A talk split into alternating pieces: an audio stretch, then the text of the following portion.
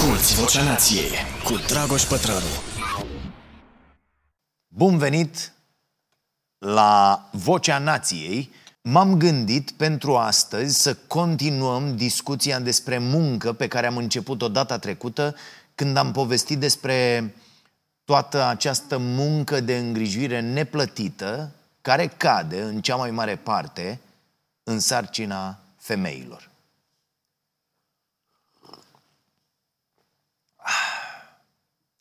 Vom povesti așadar despre cultul eficienței, dar și despre cei șase pași pentru a ieși din acest cult, pași pe care îi propune autoarea acestei cărți. O să vă placă și, cred eu, o să vă ajute. Pe mine m-a ajutat deja. Nu, cartea nu este o invitație la a nu face nimic, deși Așa ar putea să pară din titlu. E mai degrabă o poveste care ne ajută să ne explicăm de ce, deși muncim neîncetat ca să fim mai fericiți, nu? ne simțim constant triști, deznădăjduiți. De ce ne sabotăm permanent starea de bine și căutăm soluții externe la problemele interne. Așa cum facem, de exemplu, când vine vorba despre lipsa de somn. Am tot discutat despre asta la starea sănătății. Căutăm soluții externe, în sensul că ne cumpărăm saltele performante, aplicații care imită sunetele naturii, ă, lumini nu știu de care. Toate astea ca să tratăm niște efecte, niște simptome. Iar în tot timpul în care tratăm simptomele, cauzele pentru care nu dormim bine se tot adâncesc. Facem la fel și cu sentimentele astea de deznădejde care apar deseori când vine vorba despre muncă ne cumpărăm device-uri tot mai performante, ă, aplicații care să ne gestioneze mai bine toate sarcinile. Vrem să eficientizăm cât mai mult din tot ce avem de făcut și cu toate astea nu avem niciodată suficient timp. Pentru că, așa cum facem și în cazul somnului, tratăm simptome și nu cauze. Cum spune și Matt Haig în cartea Gânduri de pe o planetă nervoasă, avem nevoie de tot timpul pe care îl avem deja. Cartea lui Haig este în pachetele noastre din această lună, pe care le găsiți pe stareanației.ro slash magazin. Tot acolo găsiți și cartea Mintea Moralistă, scrisă de Jonathan Hyde, una dintre cărțile mari și nemuritoare la care uh, ne tot întoarcem aici pentru exemple. Când suntem puși în fața unei probleme, căutăm să o rezolvăm cu tehnologia potrivită, cu instrumentul potrivit, cu aplicația cea mai bună. Și e adevărat că avem foarte multă tehnologie care astăzi ne ajută să îndeplinim mai multe sarcini într-un timp mult mai scurt. Mașini de spălat rufe și de uscat, Uh, de, de spălat vase, mașini de tuns iarba, aspiratoare, internet. Însă cu toate astea, oricât am eficientizat lucrurile din jurul nostru, suntem constant copleșiți de tot ce avem de făcut în fiecare zi. Problema poate nu e timpul, nu? Poate că problema este ceea ce alegem să facem cu timpul. Hedley, autoarea cărții de la care am pornit discuția de astăzi, citează un antreprenor american uh, care spune așa Pot să stau aplecat toată ziua peste ecranul calculatorului și să mă, să mă uit prin uh, mail-uri, dar să nu fac nimic substanțial, spunându-mi în tot acest timp că sunt un ratat. Iar când plec de la serviciu, la ora 18 să zicem, Uh, nu mă simt uh, uh, foarte bine, mă simt ca și când aș fi muncit o zi întreagă. Și având în vedere nivelul meu de oboseală mentală, așa a și fost. foarte mulți dintre oameni se epuizează în acest fel, muncind mare parte din zi pentru niște lucruri care oferă prea puțină substanță, prea puțin sens, dar lucruri care par întotdeauna urgente, necesare. Am fost și eu acolo pentru o perioadă foarte lungă din viața de om muncită de mine până acum. Aproape 30 de ani. Și mai muncim, desigur, pentru bani, nu? Pentru supraviețuire. Dar și aici e o discuție foarte interesantă, pentru că oamenii n-au muncit din totdeauna pentru bani. Headley zice așa, munca pentru bani este un concept vechi, dar uh, poate nu la fel de vechi cum te-ai aștepta. Oamenii care au trăit cu niște mii de ani în urmă uh, munceau la fel sau poate chiar mai mult decât noi ca să supraviețuiască. Însă activitățile lor nu erau neapărat considerate muncă în sensul pe care îl atribuim astăzi acestui cuvânt. Ei nu se gândeau la sarcinile lor în acest fel. Le vedeau în schimb ca fiind parte din viața lor. De ce? Pentru că munceau pentru supraviețuire în sensul propriu al cuvântului. Nu munceau pentru altcineva în schimbul unei sume de bani care apoi să le permită să-și cumpere supraviețuirea. Headley spune că nu se știe când a decis prima persoană din lume să o mituiască pe alta, să-i facă treaba, dar uh, aparent ar exista ceva ce poate fi numit fluturaj de salariu, care uh, datează de acum 5.000 de ani. La schimb pentru munca sa, cineva a primit bere. Bere. Ați văzut în multe filme, seriale, uh, viking și așa mai departe. De atunci, munca în schimbul berii sau în schimbul uh, mâncării a devenit un obicei comun în toată lumea. În toți anii de atunci și până acum, munca a trecut prin niște schimbări uriașe. Obiceiurile noastre de muncă s-au schimbat dramatic acum aproape două secole. Înainte de epoca industrială, oamenii își începeau ziua odată cu răsăritul soarelui și își încheiau ziua când soarele dispărea. Unul dintre motive e lesne de înțeles. Chiar și după ce au apărut lumânările, doar cei bogați își permiteau să le aprindă în mod regulat. Așa că apusul însemna întuneric pentru cei mai mulți oameni. Ce tare era, nu? E, lucrurile s-au schimbat ușor după ce lumânările au devenit mai accesibile, iar apoi s-au schimbat radical odată cu apariția becului. Dintr-o dată au devenit posibile turele de noapte. Hai să muncim, tată. Apusul nu mai era deci momentul când munca se oprea. Iar astăzi cei mai mulți dintre noi nici nu mai știm cum arată un apus și nu îi acordăm nicio uh, semnificație.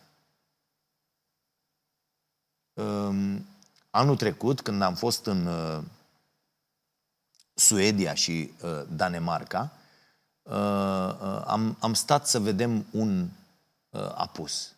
Și uh, pe o, o faleză așa foarte uh, ca lumea și am stat preț de vreo o oră și jumătate și mi-aduc aminte, băi, frate, cât stăm aici, cât... Adică am avut câteva momente de-astea până când uh, a fost apusul la extraordinar, în care ziceam, ia uite, bă, stăm, cât durează până apune soarele, știi? Era foarte mult timp în care noi nu făceam nimic altceva uh, decât să ne bucurăm de acel apus, dar, dar iată, nu mai știam cum să ne bucurăm de un apus. Ai, bă, frate, nu mai apune o dată, că avem treabă.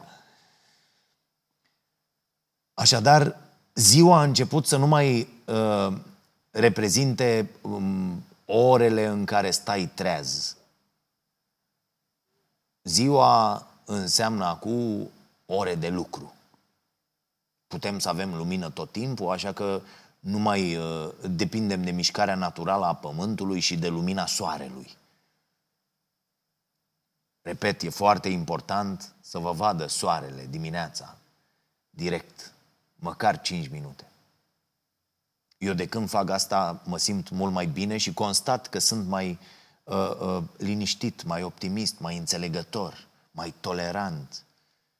Ceea ce e destul de ciudat în cazul meu. Uh, e ca și cum m-aș încărca, mi-aș încărca bateriile de la, de la soare și m-aș umple așa de, de bunătate și de înțelegere în fiecare dimineață. Am mai discutat despre felul în care s-au schimbat uh, percepțiile asupra muncii atunci când am uh, povestit despre cartea lui James Sussman, dacă vă amintiți, Munca, o carte uh, cu copertă galbenă, uh, ieșită la editura publică, dar și când uh, am făcut referiri la cărțile lui uh, Burkeman uh, sau la cartea lui uh, David Graeber, cartea Bullshit Jobs, Cartea asta e una de referință pentru tot ce înseamnă felul în care muncim astăzi. Și la fel ca toți autorii care vorbesc despre muncă, Headley um, nu spune că oamenii se descurcau mai bine în evul mediu sau că viața era mai ușoară atunci. Nu despre asta e vorba. E E imposibil să punem în balanță șansa pe care o avem azi de a ne trata de infecții, de exemplu, sau de a locui în case încălzite și confortabile. Nu vrea nimeni să se întoarcă în trecut. V-am mai povestit despre momentul meu de recunoștință pe care îl repet seară de seară cu religiozitate atunci când stau sub duș și las apa fierbinte să curgă pe mine. Și cumva toate problemele dispar atunci când îți iei un minut să fii recunoscător că poți, după o zi plină, să lași apa aia fierbinte să curgă peste tine înainte să te bagi într-un pat primitor, curat, alături de persoana cu care ai ales să împarți totul în viață. Dar e imposibil să trecem cu vederea faptul că istoricii ne spun că țăranii medievali munceau mult mai puțin decât noi și se bucurau mult, mult mai mult de viață și de timp pentru relaxare. E drept, viața era atunci mult, mult mai scurtă. Headley zice așa, dacă ne întoarcem în zilele grecilor antici, uh, constatăm că atenienii aveau aproape 60 de sărbători pe an – Asta așa că tot zic unii că România au prea multe zile libere de la stat și eu m-am numărat printre acești tâmpiți când totul era despre muncă și iar muncă. Revoluția industrială a schimbat aproape toate aspectele vieții umane. Pe unele în bine, pe altele în rău. De la tipul de mâncare pe care îl consumăm până la cât de mult dormim noaptea. Iar odată cu Revoluția Industrială, timpul a ajuns să însemne bani și asta ne-a nenorocit. În cartea Munca, Sussman spunea că ne aflăm acum într-o revoluție similară celei care a dat naștere motorului cu abur sau microprocesoarelor. Doar că de data asta inteligența artificială este cea care schimbă fiecare aspect al vieții umane. Fac o scurtă paranteză aici ca să vă spun că pentru mine este uimitor că nu există nici măcar o discuție serioasă la nivelul societății noastre despre inteligența artificială plecând de la această întrebare. Mă, e ok totuși să-i dăm drumul inteligenței artificiale să umble așa prin lume, fără, fără control, fără niște reglementări stricte? Știm ce se va întâmpla? Adică mi se pare de-a dreptul stupid să nu ne gândim să controlăm mai întâi răul posibil care vine la pachet cu inteligența artificială. E, e o discuție pe care îmi propun să o facem la acest podcast separat. Revin așadar. Toate discuțiile din ultima perioadă despre casierii care sunt înlocuiți cu case self-checkout sunt o dovadă că lucrurile încep să se schimbe și în practică, nu doar în teorie. Și nu e o noutate ce se întâmplă. N-ar trebui să fim deloc surprinși. Vorbim despre automatizare de ani de zile deja. mm, știam foarte bine în teorie care vor fi efectele automatizării asupra oamenilor. Toți susținătorii unui venit de bază universal sunt conștienți de efectele automatizării asupra oamenilor de ani buni. Dar în loc să facem prevenție, în loc să ne asigurăm că începem să construim deja o bază pentru toată lumea înainte ca efectele cele mai urâte să fie resimțite, noi încă dezbatem dacă ideea acestui venit e bună sau nu. Încă dezbatem dacă oamenii vor continua să muncească sau nu atunci când au nevoile de bază asigurate. În ciuda tuturor dovezilor care ne arată concret cum stau lucrurile. E, uite că oamenii nu vor mai avea foarte curând unde să muncească. Iar atunci toată discuția asta despre motivația de a mai munci atunci când supraviețuirea ta nu depinde de asta, o să fie una inutilă. Și să vedeți atunci infracționalitate până la cer, instabilitate, crize peste crize. Nu ca acum n-am fi într-o criză continuă deja de ani buni. Da, e adevărat că pe termen lung lucrurile ar trebui să fie mai bune datorită automatizării. Însă până când situația devine bună, ea va fi mai întâi foarte grea pentru foarte mulți oameni. S-a întâmplat la fel și cu Revoluția Industrială, care într-un final ne-a adus multe dintre lucrurile care ne fac astăzi viața mai ușoară. Dar pentru un timp, destul de lung, toată tranziția asta a înrăutățit lucrurile pentru mare parte a populației. Hedley zice așa, perioada de tranziție dintre sistemul domestic și cel de fabrici, al industriei, și dintre vechea și noua agricultură a fost una de cruntă nenorocire pentru toți cei care nu s-au putut integra în noua economie, fie din cauza lipsei de capital, fie din cauza lipsei de adaptabilitate fizică sau mentală. Se întâmplă și acum. Iar perioada asta de cruntă nenorocire s-a întins pe cel puțin o generație. O generație de oameni cu vieți risipite. Oameni care nu sunt chiar foarte departe de noi. Luptele pentru actualul program de muncă sunt foarte recente în istoria noastră. Oamenii s-au luptat cu adevărat pentru un program de muncă mai scurt și pentru dreptul la timp liber.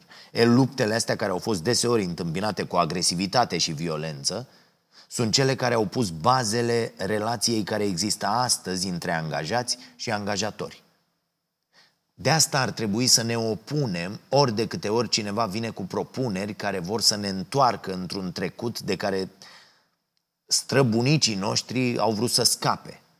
Și ar trebui să ne dorim să punem bazele unei lumi și mai bune pentru cei care vin după noi. Cum spunea Elif Shafak în, în cartea Cum să rămâi lucid într-o epocă a dezbinării, noi moștenim o condiție socială și trebuie să o îmbunătățim pentru generația următoare. Nu ăsta e mersul firesc al lucrurilor în lume? Headley zice așa, gândește-te câteva secunde cât de profund au suferit strămoșii noștri și cât de mult au muncit pentru a putea asigura mai puține ore de muncă pentru ei și pentru copiii lor. E, astăzi, la mai puțin de 100 de ani, am cedat acel teritoriu aproape fără niciun fel de luptă. L-am dat unor corporații, luați-l! Stăpâniți-ne! Vrem să fim sclavii voștri! Alegem să muncim foarte mult și să răspundem la mesajele de la serviciu pentru că ne gândim că asta e singura modalitate să ne păstrăm locurile de muncă sau să ne facem treaba așa cum trebuie. Suntem dispuși să facem mai mult când ni se cere asta cu un tupeu incredibil, fără să fim plătiți pentru ceea ce facem în plus. Renunțăm la puterea noastră de negociere fără să ne dăm seama cât de rău ne facem singuri și prin exemplu nostru cât de rău le facem altora. Dar o facem pentru că trăim într-o lume care te umple de spaimă, o lume în care guvernele și corporațiile și mai ales presa, care în mare parte e acum a statelor sau a corporațiilor, cultivă frica. Pentru că oamenii care se tem sunt foarte ușor de controlat. Dar nu întotdeauna a fost așa. Și aici am o veste bună. Obiceiurile noastre se pot schimba pentru că n-a trecut atât de mult timp de când am început să le avem. Asta mi se pare foarte important de reținut. N-a trecut atât de mult timp de când am început să facem lucrurile așa cum le facem azi. Societatea în ansamblu ei arată în fiecare moment așa cum ne punem noi de acord că ar trebui să arate. Din păcate însă tot mai des cei puțini și bogați reușesc să stabilească nu, cum arată viața celor mulți. Ați văzut ce se întâmplă în Franța. Au avut loc cele mai mari proteste din ultimele trei decenii. Foarte puține mișcări sociale au mai atras atât de multă popularitate precum mișcarea împotriva creșterii vârstei de pensionare. Oamenii văd în această măsură o încălcare a contractului social încheiat între ei și stat. De fapt, o nouă încălcare a contractului social, care vine peste multe altele. Ideea e foarte simplă și pare că doar francezii o pricep. Na, chestiune de educație. Dacă permitem acum creșterea vârstei de pensionare, înseamnă că o vom permite și a doua, și a treia oară și așa mai departe. Care va fi totuși limita peste care nu vom mai putea trece? La ce vârstă ne vom opri din muncă? N-ar trebui oare să ne dorim mai multe beneficii pentru oamenii care au muncit deja o viață întreagă? N-ar trebui să îmbunătățim condiția socială pentru cei care vin după noi? Foarte mulți tineri au participat la aceste proteste din Franța, deși ei sunt încă departe de momentul când măsura li se va aplica. Iar asta e foarte, foarte important. Solidaritatea asta este ceva ce trebuie să învățăm și noi foarte repede. Din păcate, rezistența este uriașă, mai ales din partea celor care au mult de câștigat de pe urma unei situații existente. Dar niciun obicei și nicio regulă dintre cele pe care le avem astăzi nu sunt bătute în cuie. Putem oricând să dezvoltăm obiceiuri noi și o paradigmă nouă. Uite cum ar fi, de exemplu, să ne facem uh, un scop din bucurie, se întreabă Headley în această carte. Cum ar fi dacă orice activitate am derula ar avea acest scop, bucuria. Da, știu, ce naiv, nu?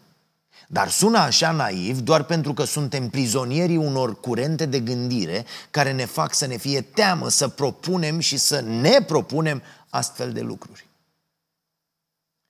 E exact așa cum spunea și scriitorul islandez Andri Magnason în cartea Despre timp și apă, despre care am povestit acum câteva săptămâni.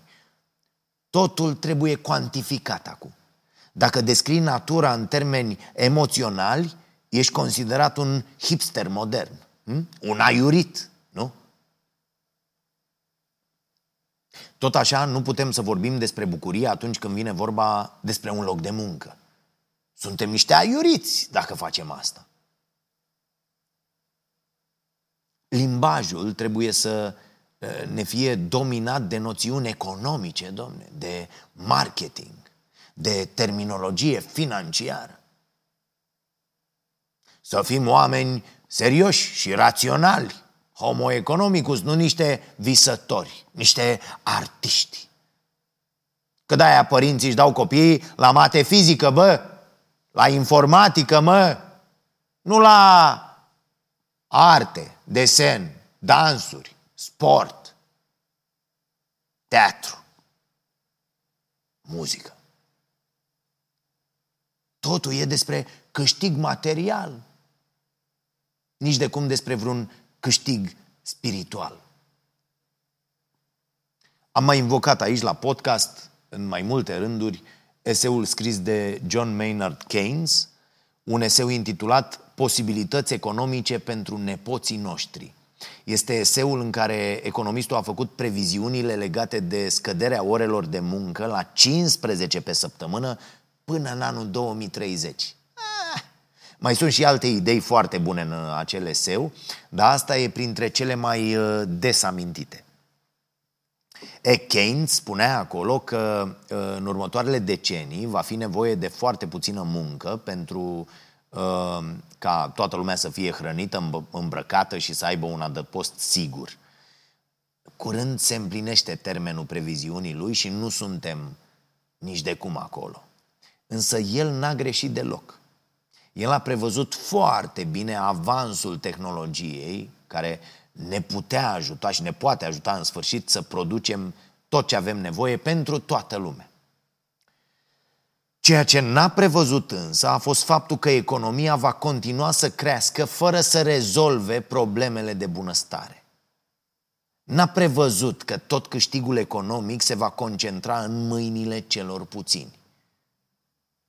Profiturile despre care Keynes credea că vor sponsoriza un stil de viață mai liber pentru toată lumea, s-au dus către un procent infim din populație. Pe lângă asta, el n-a prevăzut forțele care au luptat să ne convingă că avem dorințe infinite, industria uriașă de marketing care lucrează în subconștient la nevoia noastră de statut. Și n-a prevăzut nici avalanșa de joburi inutile despre care vorbește Graeber, acele straturi peste straturi de muncă administrativă, acele bullshit jobs. Keynes avea însă dreptate. Tehnologia a avansat atât de mult încât am putea să avem un standard foarte ridicat de viață muncind doar jumătate din an, la nivelul la care o facem acum. Cum ar fi să muncim doar șase luni pe an? E o idee senzațională în cartea lui uh, uh, uh, Paul Jervis. Uh, Company of One se numește cartea, eu am mai recomandat-o și uh, uh, opiniile celor care au citit cartea la recomandarea mea au fost uh, excelente. Și ăsta, autorul, are un prieten care asta face. E contabil, muncește doar câteva luni pe an și în celelalte face cu totul altceva. Dispare, nu-l găsește nimeni. Sau cum ar fi să avem un an întreg liber odată la doi ani? Cum ar fi să muncim doar trei sau patru ore pe zi? Da, știu, sună radical și utopic, nu? Dar de câte ori vă gândiți așa, amintiți-vă că exact la fel sunau noțiunile de concediu și de weekend în urmă cu foarte puțin timp. Nu ne împiedică absolut nimic să ne organizăm exact așa cum vrem noi, la nivel de societate. De fapt, ba da, ne împiedică ceva. Ne împiedică scopul ăsta complet greșit pe care îl avem azi, cel al creșterii economice cu orice preț. Scop necorelat cu bunăstarea. Dar, serios, gândiți-vă un pic. Cum ar arăta viața noastră, cum ar arăta viața voastră, dacă ați munci un an da, un an nu? Dacă ați putea petrece 365 de zile legate, fără să vă treziți cu alarma dimineața. Fără să vă îngrijorați că n-aveți din ce trăi sau că o să pierdeți oportunități de avansare dacă nu stați peste program la muncă. Am fost condiționați să credem că scopul în viață e munca asiduă. Asta spune și Headley. Așa că de fiecare dată când ne simțim goliți, nesatisfăcuți sau neîmpliniți, muncim și depunem și mai mult efort. Iar obsesia asta pentru și mai multă muncă a devenit cu atât mai răspândită în epoca industrială.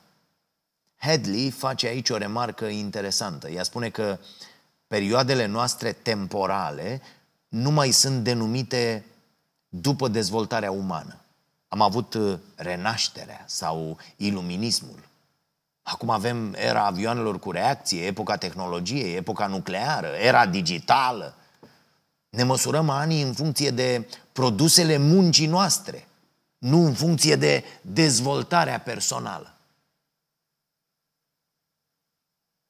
Suntem mai degrabă întunecați decât iluminați.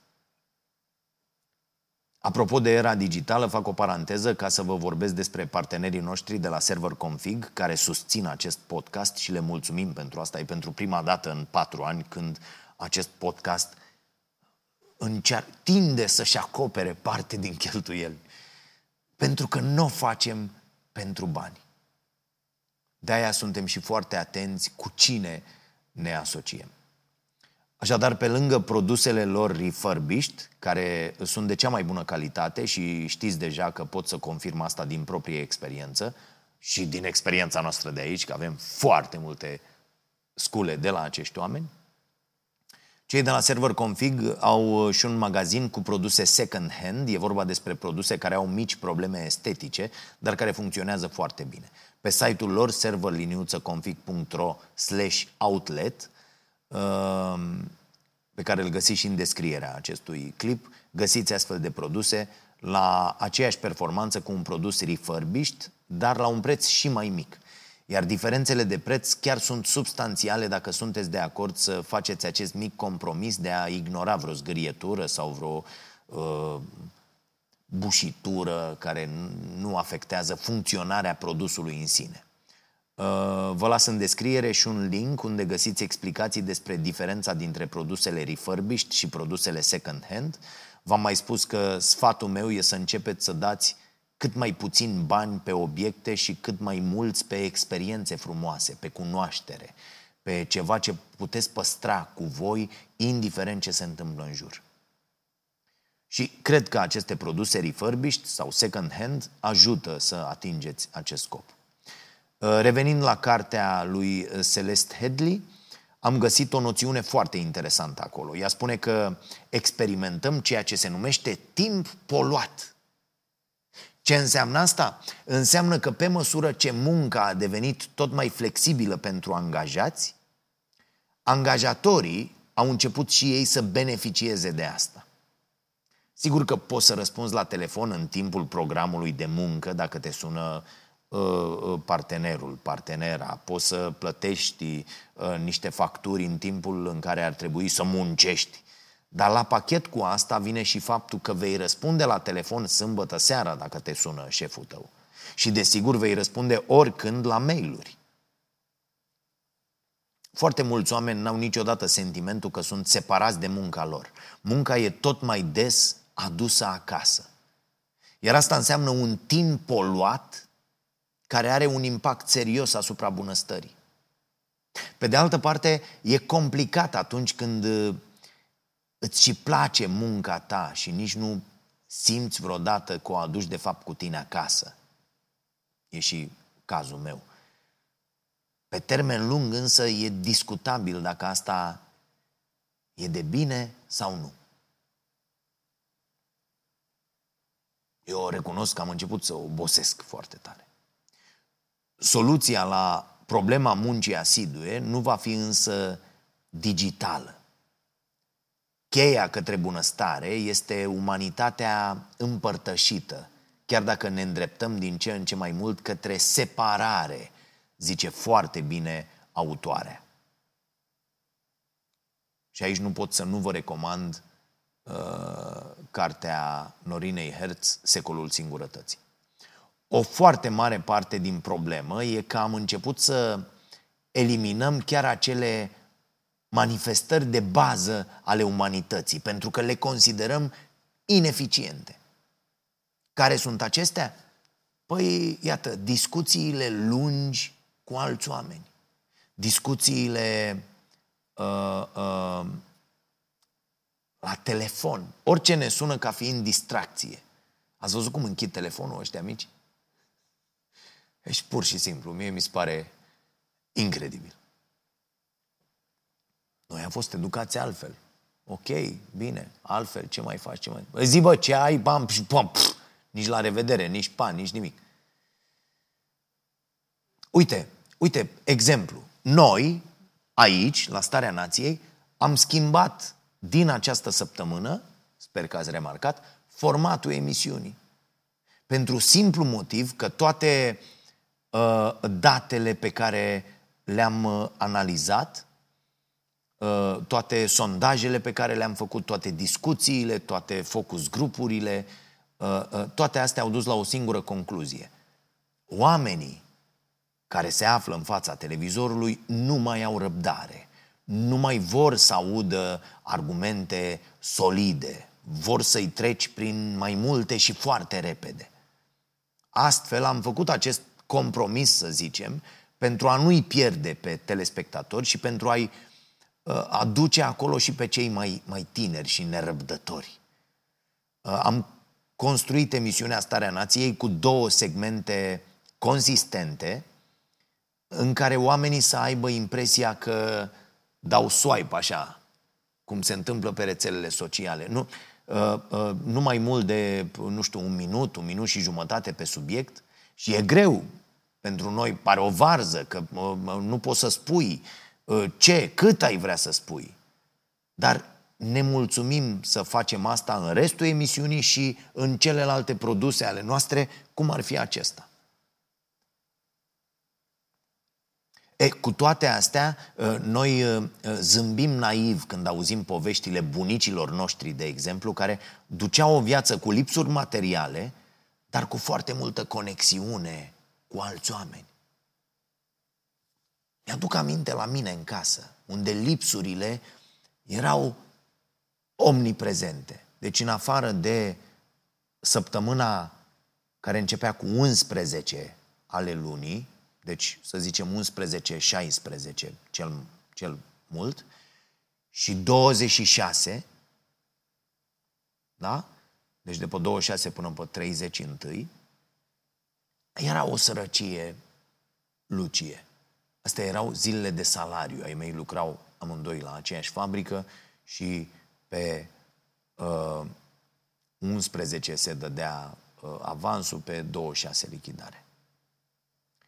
Și mi-aduc aminte cât de mulți oameni erau permanent la noi acasă, cât de mult se jucau ai mei cu foarte mulți prieteni, uh, uh, nu aceiași, doi, trei, mulți, de toate, cărți, remi, da? deci Renz, Whist, uh, uh, uh, um, Remi, Scrabble, toate jocurile posibile. Și eram mult, mult mai fericiți cu toții. Ne, ne, ne vedeam de, de, de prietenii, de jocuri, de tot ce ne făceam noi, copiii, cazemate și tot felul de nebunii și uh, în timp ce ăștia mari să jucau acolo la treaba lor.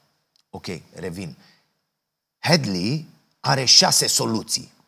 Nu pentru întoarcerea în trecut, ci pentru conștientizarea prezentului și pentru construirea unui viitor mai bun șase soluții pentru părăsirea cultului eficienței, zice ea, și pentru trecerea de la o viață printre picături, cum duceți mulți dintre voi, la o viață trăită din plin.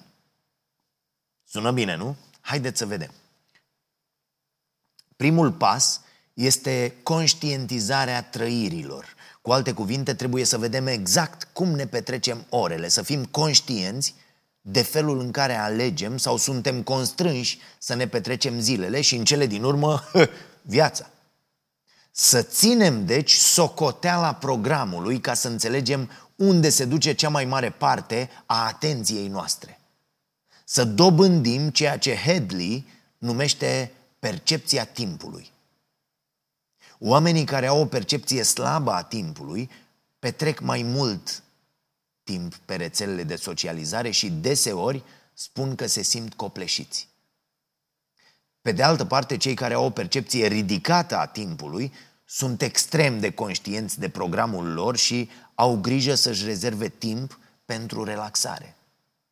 Soluția practică oferită de autoare e chiar să ținem un jurnal, o perioadă de timp. Un jurnal în care să notăm tot ce facem într-o zi. Cum le cer eu copiilor de la basket, de pildă cu nutriția. Un jurnal în care scrii tot ce mănânci, ce bei și la ce ore, ca să pot eu să-mi dau seama după aia unde trebuie acționat. Așa și aici. Stai o oră pe Facebook, scrii în jurnal. Te joci cu copilul tău jumătate de oră, notezi și asta. Nu trebuie să vadă nimeni notițele tale. Ele sunt doar ca să conștientizezi tu unde aloci atenție. Da, vă veți îngrozi după un timp uitându-vă pe notițe și făcând niște calcule. Să constatați cum se duce viața fără să o trăiești. Uh, culmea, dacă sunteți precum cei mai mulți dintre oameni, veți nega treaba asta. Adică chiar veți crede că statul ăla pe rețele e o treabă ok, bună. Cel de-al doilea pas este renunțarea la rețelele de socializare. Am tot vorbit despre asta. Nu știu dacă renunțarea completă e neapărat cel mai bun pas. Unii dintre noi au reușit să facă uh, din platforme acele spații de unde și au informațiile și unde își formează comunități care îi ajută în viața de zi cu zi, grupuri de suport. Însă dacă platformele astea sunt doar surse de comparație cu alți oameni sau dacă ele ajung să înlocuiască interacțiunile reale cu cei din jur, atunci da, sunt foarte, foarte nocive. Uite, după mai bine de 2 ani de pauză, am decis de zilele trecute, puteți să verificați foarte repede, să am una, două postări pe zi pe Facebook, pentru că acolo e mare parte din audiența emisiunii Starea Nației. Și acum îmi dau seama cât îmi mânca statul pe Facebook, așa că postez, dar nu intru să, să citesc comentarii, să interacționez mai mult de 10 minute pe zi în timpul programului, chiar dacă unele comentarii sunt excelente, pentru că pur și simplu am învățat să aloc altfel acel timp. Nu, nu pot renunța, de pildă, la citit pentru a sta pe rețele. Simt că, simt că mă prostez la loc. Și eu am muncit foarte mult, mult de tot, ca să nu mai fiu chiar atât de prost cum eram acum 20 de ani. A treia soluție, detașarea de birou, să zicem, birou. Cu alte cuvinte, da, e important să, să-ți faci treaba bine, să fii un om uh, pe care cei din jur se pot baza, să fii un om de încredere, dar să nu-ți dai totuși viața pentru munca ta, să nu-ți dai zilele de weekend sau orele în care ar trebui să fii liber. A durat mult prea mult să uh, obținem aceste drepturi la concediu și weekend ca să renunțăm atât de, de, de ușor la ele. Hedley argumentează că e aproape imposibil să ajungi la scopul pe care ți l-ai propus muncind tot timpul mai mult și mai mult. Nimeni, niciun bărbat, nici o femeie, zice ea, nu atinge succesul fabulos folosindu-se doar de înțelepciunea pe care o are și de munca asiduă pe care o depune. Absolut toată lumea care ajunge să aibă succes, orice ar însemna asta, are parte de ajutor și de puțin noroc. Și că toate poveștile astea cu săracii care au ajuns bogați sunt bune doar ca să ne convingă să muncim mai mult decât o facem deja, în speranța că poate vom ajunge și noi acolo. E aici, ca unul care n-a avut nimic și acum are chiar tot ce îi trebuie, am o părere ușor diferită, în sensul că da, ai nevoie și de noroc, dar fără foarte multă muncă, fără metodă și fără învățare continuă, n-ai nicio șansă să-ți depășești condiția. Și mi se pare important să adunăm și bani, dacă asta înseamnă să îi putem ajuta mai bine pe cei din jur. Că până la urmă contează ce faci cu acei bani, nu? Contează de ceul tău. Sigur că există niște oameni care au muncit din greu și care acum sunt milionari. Dar există la fel de mulți oameni care au muncit și ei din greu, poate mult mai mult, și care trăiesc în continuare la limita sărăciei. Statisticile arată foarte clar că munca asiduă, da, nu este o poțiune magică. În schimb, ce face acest mit al omului autodidact este să hrănească un scop capitalist important, să, să-i motiveze pe muncitori să muncească tot mai mult, să inducă ideea că succesul este întotdeauna apanajul omului bun și puternic, în timp ce eșecul e dovada unui caracter slab. Așa că frica de a fi judecat uh, uh, a convins și încă îi mai convinge pe foarte mulți oameni să ducă o viață în dezacord cu ceea ce cred sau simt. Frica asta de a fi judecat e un motor foarte puternic. Frica de rușine la fel.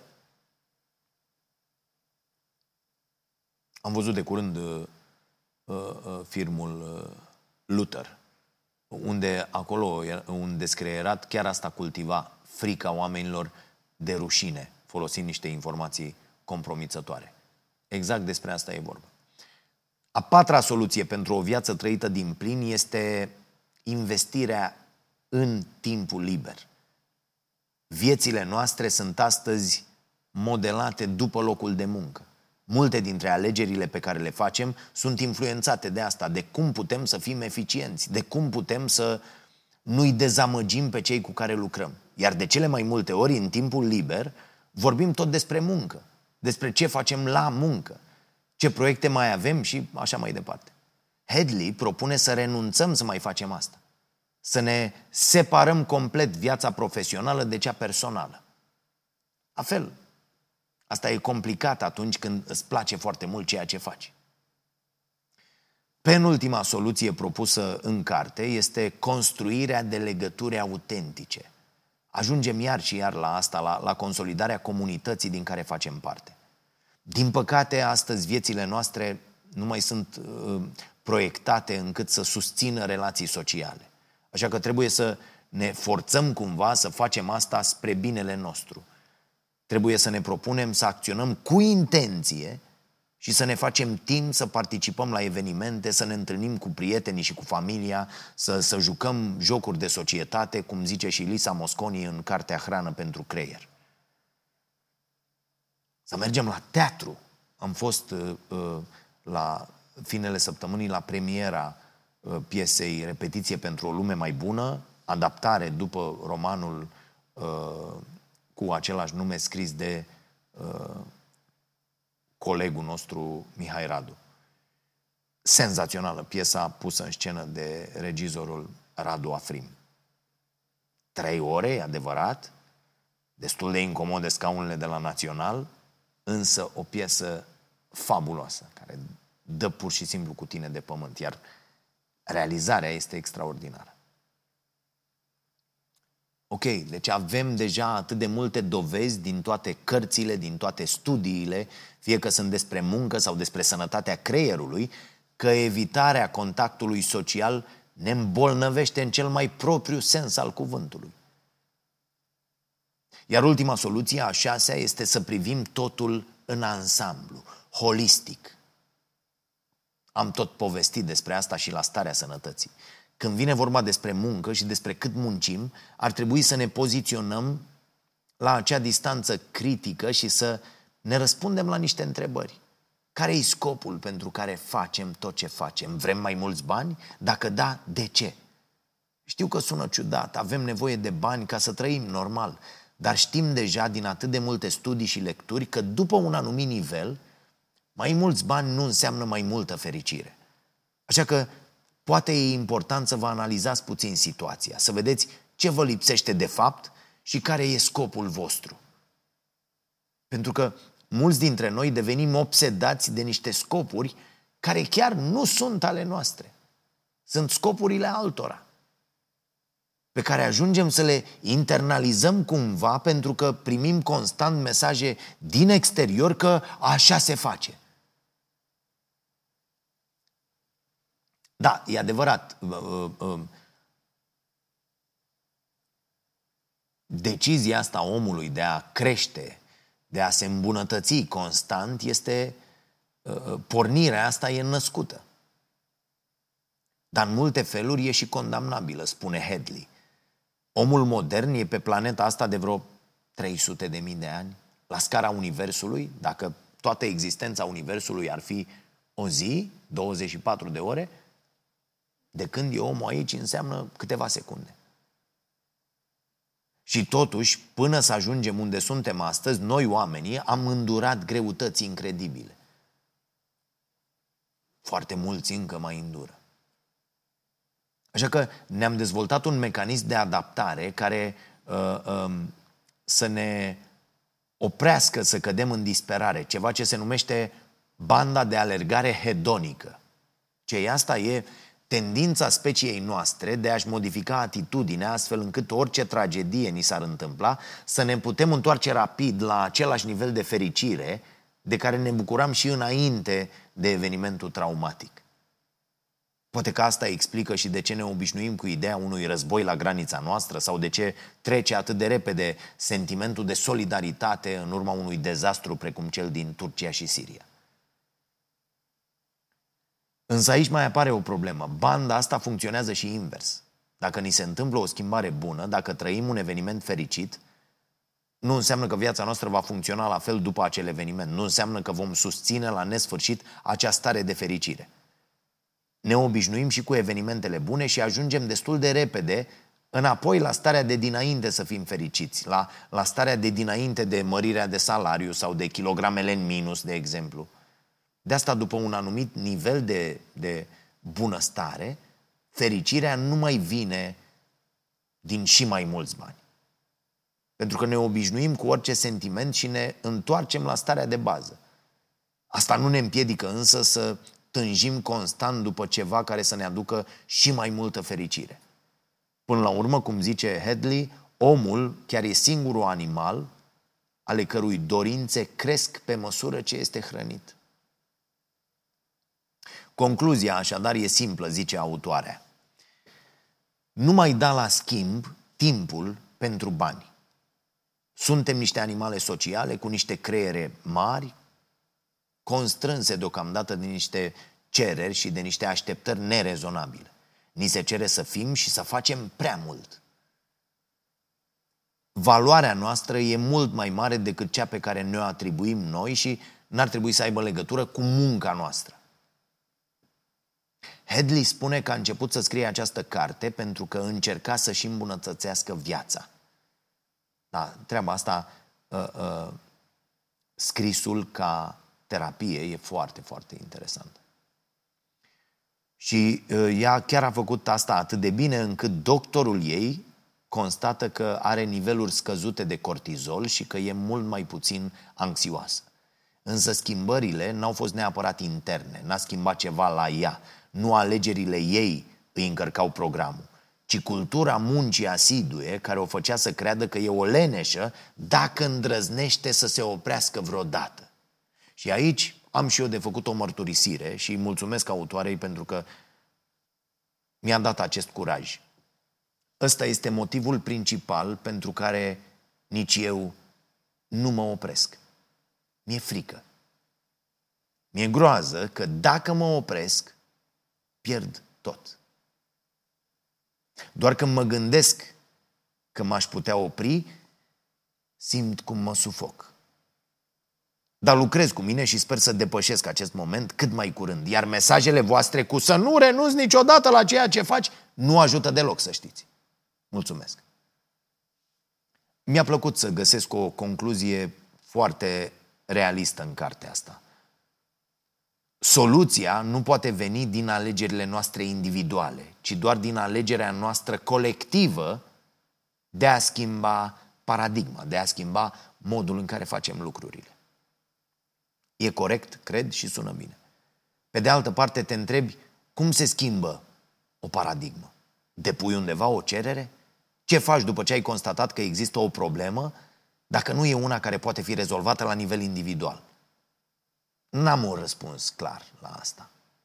Pot însă să încerc câteva variante și aștept și ideile voastre. Cum ar fi, de exemplu, să vorbim mai des și mai sincer unii cu alții despre lucrurile pe care le facem în afara modelului actual al societății. Să normalizăm ceea ce acum pare radical. Ai renunțat la un job care îți oferea mai mulți bani și ai ales să petreci mai mult timp lângă părinți sau lângă copii? Unii dintre voi cu siguranță au făcut-o pentru că mi-ați scris. Ei bine, când faci asta, trebuie să vorbești despre treaba asta cu mândrie. Valoarea ta nu e dată de câți bani câștigi și nici nu ești leneș dacă muncești mai puțin. Acum încerc să mă conving și pe mine. Sau, nu știu, cum ar fi să ne transpunem valorile personale cu totul în munca noastră. Ce încercăm noi aici? Să trăim lucrurile despre care vorbim. Ești, nu știu, editorul unei reviste, ce ar fi să nu mai faci topuri despre oameni bogați doar pentru că așa se face. Așa ai văzut că fac alții. Nu știu, fă un top al companiilor în care s-au legat cele mai multe prietenii la locul de muncă, de exemplu. Fă un top despre orice nu implică bani și statut și orice se delimitează de paradigma actuală. Gândirea noastră critică și conexiunea socială sunt cele care ne fac unici și puternici, spune Headley. Vă las cu această idee. Ok, să vă fie bine. Iar apoi, dacă puteți, să le faceți bine și celor din jur.